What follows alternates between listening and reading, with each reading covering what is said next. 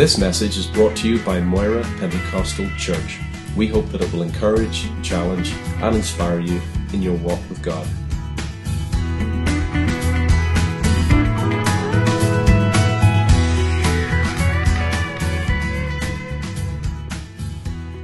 Isaiah 9, verse 6 For unto us a child is born, unto us a son is given, and the government will be upon his shoulder. His name will be called Wonderful, Counselor, Mighty God, Everlasting Father, Prince of Peace.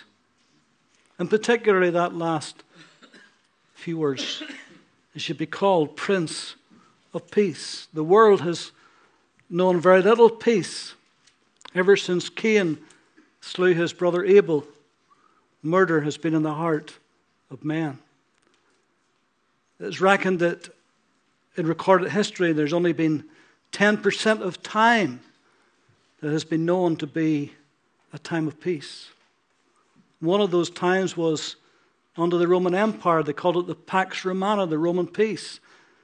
But it was a forced peace. It was a peace that people had to put up with because nobody could fight against the might of Rome at that time. Somebody said that peace is that brief moment in time when everybody stops to reload. And that seems to be the way. Nation against nation, people against people, community against community, families torn apart, families divided. Somehow or other, the Prince of Peace has been excluded. And yet, the part of the great Advent story is that God sent his Son, the Prince of Peace, and he has come. Peace is a wonderful thing, it eludes so many people. What a wonderful thing it is tonight to have the peace of God in your heart and to be at rest. Lots of people are not at peace tonight. Worried, sick, circumstances of life has overwhelmed them.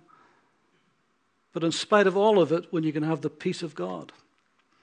New Testament speaks of three kinds of peace. Speaks about peace with God, speaks about the peace of God, and peace from God. And very quickly tonight, that's what I want to share with you. Human nature is rebellious, it's selfish, it's deceitful. In James chapter 4, verses 1 to 3, in the New Living Translation, it puts it this way What is causing the quarrels and fights among you? Isn't it the whole army of evil desires that war within you?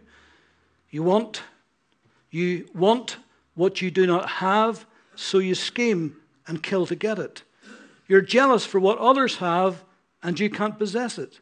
So you fight and quarrel to take it away from them. And yet, the reason that you don't have what you want is that you don't ask God for it. And even when you do ask, you don't get it because your whole motive is wrong. You only want what will give you pleasure. What scenes did we see last week on television on Black Friday when the sales were on? when grown men and women were fighting over cheap televisions, when they were pushing and shoving, and some of them actually get into fisticuffs over a TV or a DVD. How ridiculous, but it shows you the heart, the greed, the avarice, the want to, the desire to have. Seems to override even common sense. The Apostle Paul in Ephesians 4:18 says that we were alienated from the very life of God. And in Galatians 1:21 he says, "And you who were once alienated and enemies in your mind by wicked works, yet now has he reconciled." How did God reconcile us to himself? How did a holy God recognize a sinful man to himself? Well, Colossians chapter 1 tells us a little bit about this.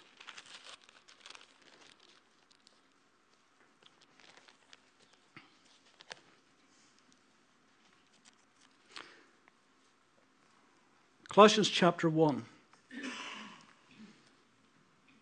verse 19. For it pleased the Father that in him all the fullness should dwell, in Christ that is, and by him to reconcile all things to himself by him, whether things on earth or things in heaven, having made peace through the blood of his cross. And you, who once were alienated and enemies in your mind by wicked works, yet now has he reconciled in the body of his flesh through death, to present you holy and blameless and above reproach in his sight. So, in other words, God sent his Son to reconcile us back to himself. Job in the Old Testament was going through an awful time. He had lost everything. His sons, his daughters, in one day were killed. He lost all of his riches, all of his wealth, all of his goods, all of his cattle, everything. Even his wife turned against him and said, Curse God and die. And not only that, but his friends came and blamed him and said, Because there's hidden sin in your life, that God is judging you. And he was in a terrible state because in his heart he believed that he was righteous. He believed that he hadn't done anything wrong. And so he was looking for a mediator, somebody to come between God and himself, God and man, and mediate between them. And in Job chapter 9, 32 and 33, he said, For he, for God, is not a man as I am, that I may answer him, and that we should go to court together. For is there any, nor is there any mediator between us who may lay his hand on both of us. Job was looking for somebody who fully, completely understood him as a man, and yet fully and completely understood God as God. Is there not a mediator? Is there not somebody who can lay a hand upon God, lay a hand upon us, and bring us together? And of course, there's only one could do that. And God had such a one, his only Son, the Lord Jesus Christ. And that's why he had to become man, to fully and completely understand man. As a human being, he took upon himself the nature, the human nature of man, yet without his sin. And yet he was God, and he fully understood God. He was Emmanuel, God with us, the incarnate Son of God, God embodied in human flesh, so that he could take the hand of God and he could take the hand of man and he could reconcile us back together because he understood God perfectly, he understood man perfectly. In Isaiah 59, verse 15 and 16. So truth fails, and he who departs from evil makes himself a prey. Then the Lord saw it, and it displeased him that there was no justice. He saw that there was no man and wondered that there was no intercessor.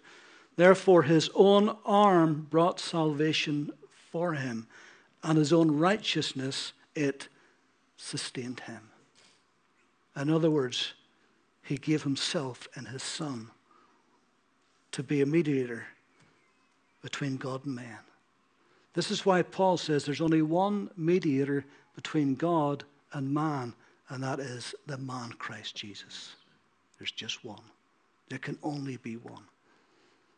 Romans 5 and 1 says, Therefore, having been justified by faith, we have peace with God through our Lord Jesus Christ. In Ephesians chapter 2, and I want to just read this from the, again, the the New Living Translation. In Ephesians 2, reading from verse 11, Paul writes, Don't forget that you Gentiles used to be outsiders by birth. You were called the uncircumcised ones by the Jews, who were proud of their circumcision, even though it affected only their bodies and not their hearts. In those days, you were living apart from Christ. You were excluded from God's people, Israel. You did not know the promises God had made to them. You lived in this world without God and without hope. But now you belong to Christ Jesus. Though we were once far from God, but now you've been brought near to Him because of the blood of Christ. For Christ himself has made peace between us Jews and you Gentiles by making us all one people. He has broken down the wall of hostility that used to separate us. And by his death, he ended the whole system of Jewish law that excluded the Gentiles. His purpose was to make peace between Jews and Gentiles by creating in himself one new person from the two groups. Together as one body, Christ reconciled both groups to God by means of his death. And our hostility towards each other was put to death. He has brought this good news of peace to you Gentiles who were far from him and to us Jews who were near. Now, all of us, both Jews and Gentiles, may come to the Father through the same Holy Spirit because of what Christ has done. So now you Gentiles are no longer strangers and foreigners. You're citizens along with all of God's holy people. You're members of God's family.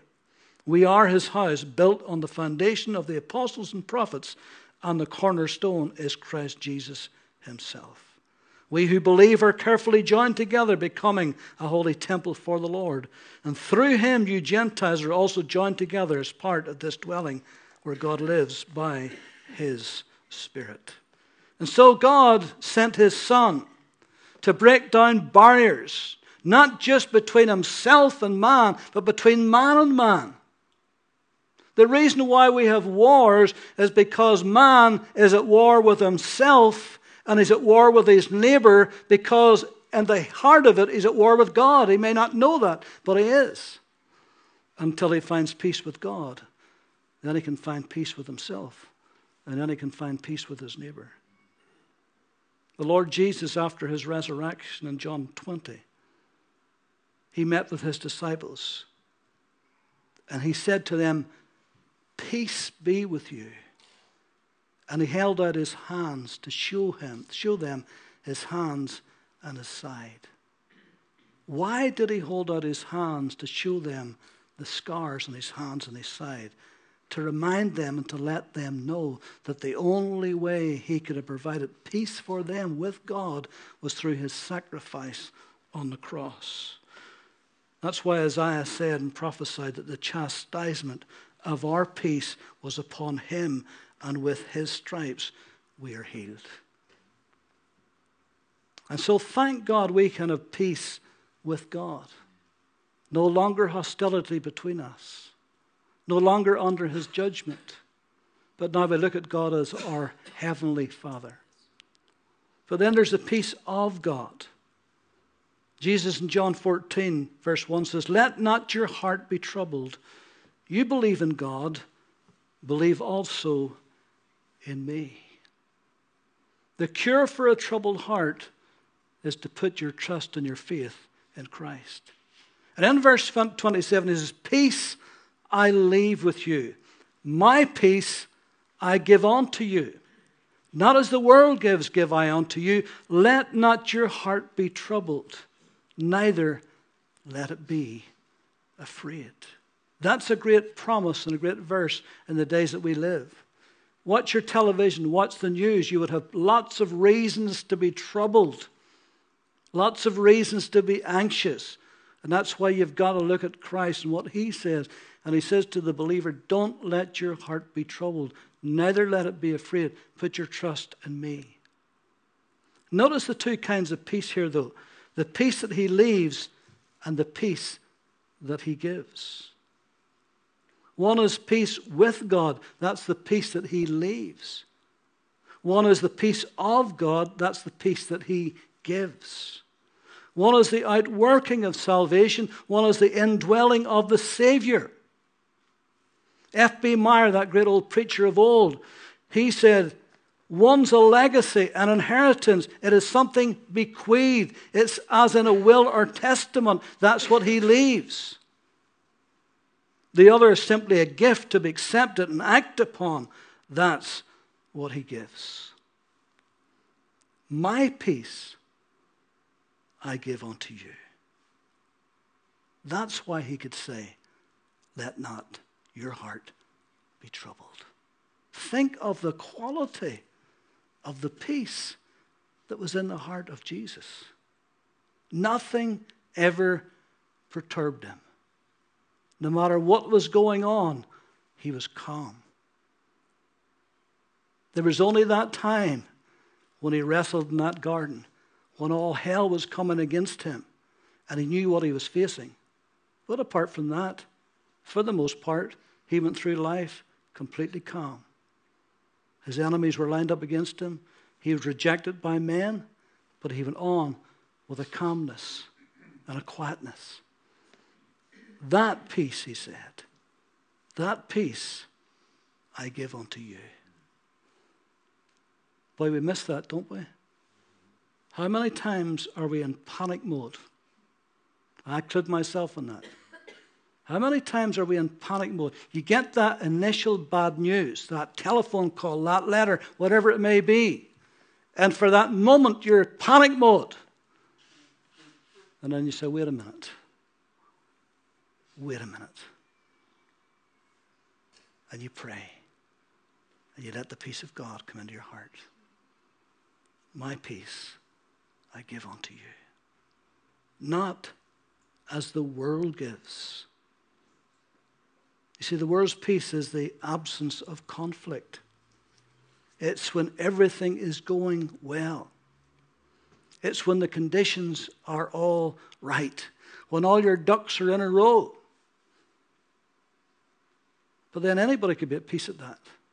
That's no different, is it? I mean, anybody, even if the biggest rascal in town, could have a peace if everything was going well. It's when things are not going well. And yet, in spite of it, you can have a peace in the middle of it that's beyond natural explanation, that surpasses all understanding, the Bible says. That's the peace that Christ gives.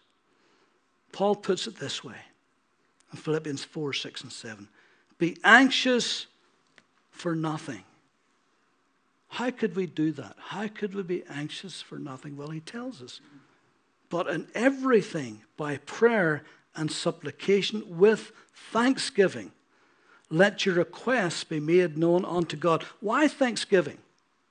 Because thanksgiving, you're looking back and you're looking at the answers that God has already given last month, last week, last year. And when you start to thank God for the times He came through for you, then it helps you right now. Be anxious for nothing, but by everything by prayer and supplication with thanksgiving, let your requests be made unto God. And the peace of God, which surpasses all understanding, will guard your hearts and your minds through Christ Jesus. Peace with God, the peace of God and then peace from God. Every epistle that Paul ever wrote, he always begins with this introduction Grace to you and peace from God our Father and the Lord Jesus Christ. The only exception is when he writes to the two pastors, Timothy and Titus, and he says, Grace, mercy, and peace be unto you. But grace and peace was his great salutation. When he wrote to the church, he always entered just that note grace and peace be unto you from God our Father and the Lord Jesus Christ. Grace is a Greek salutation, charis. Peace is a Jewish greeting, shalom. And shalom simply means, well, we know what grace means it's undeserved, unmerited favor, but shalom means peace, tranquility, safety, well being, health, contentment, success, comfort, and wholeness. And that's what Paul greeted the church with. That was his desire for the church. That's God's desire for the church. That you be well that you be at peace, that you have wholeness, that you feel safe, that you're tranquil, that you're content, that you're comforted. That's lovely, isn't it? It's a lovely greeting. Shalom. Whether it's a greeting or whether it's a goodbye, because when Jews When they say shalom, they say shalom when they meet you, they say shalom when they're leaving you. The angel's message in Luke 2:14 Glory to God in the highest and on earth peace goodwill towards man.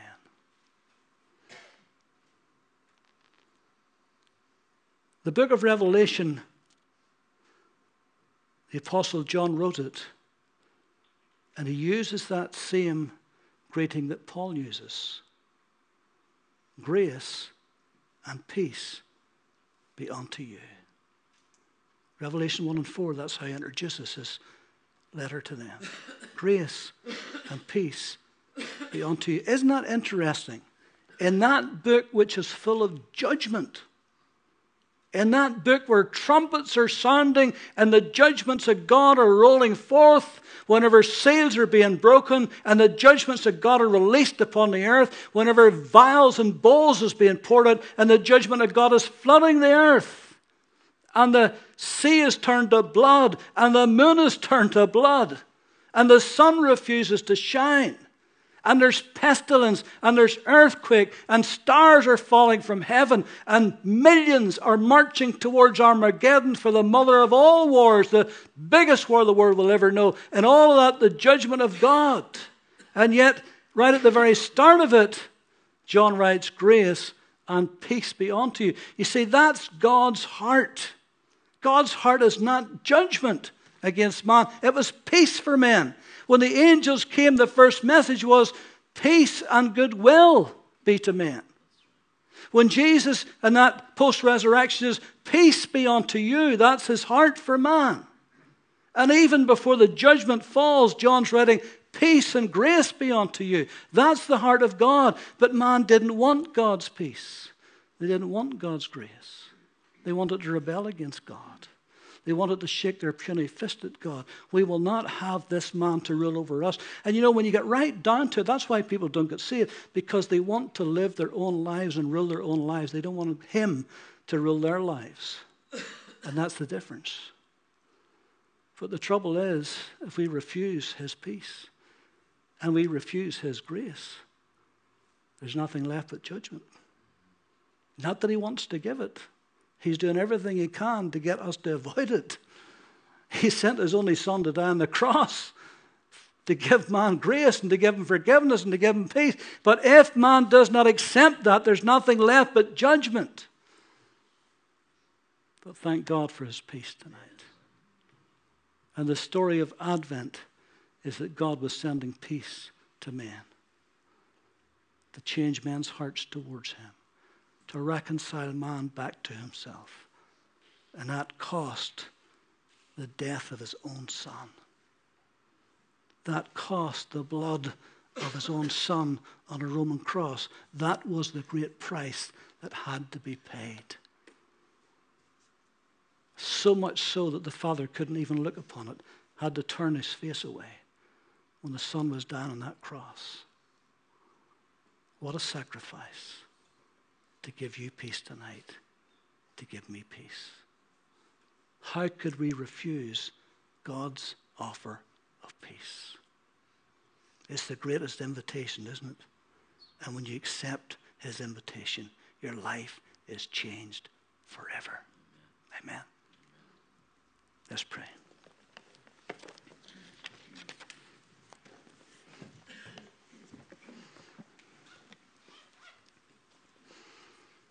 Lord, as we begin our Advent season and our thoughts turn towards Christ's coming to this earth,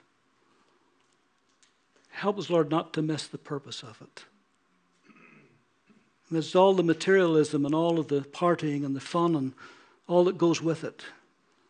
Help us not to miss the real point of it that Christ came to give us the peace of God. He came to give us peace with God. He came to give us peace from God. And so we thank you for that. We thank you for the sacrifice of your Son, the Lord Jesus. Thank you for sending your Holy Spirit that convicted our hearts and turned us to your Son. We give you thanks for your grace and for your peace tonight. In Jesus' name. Amen.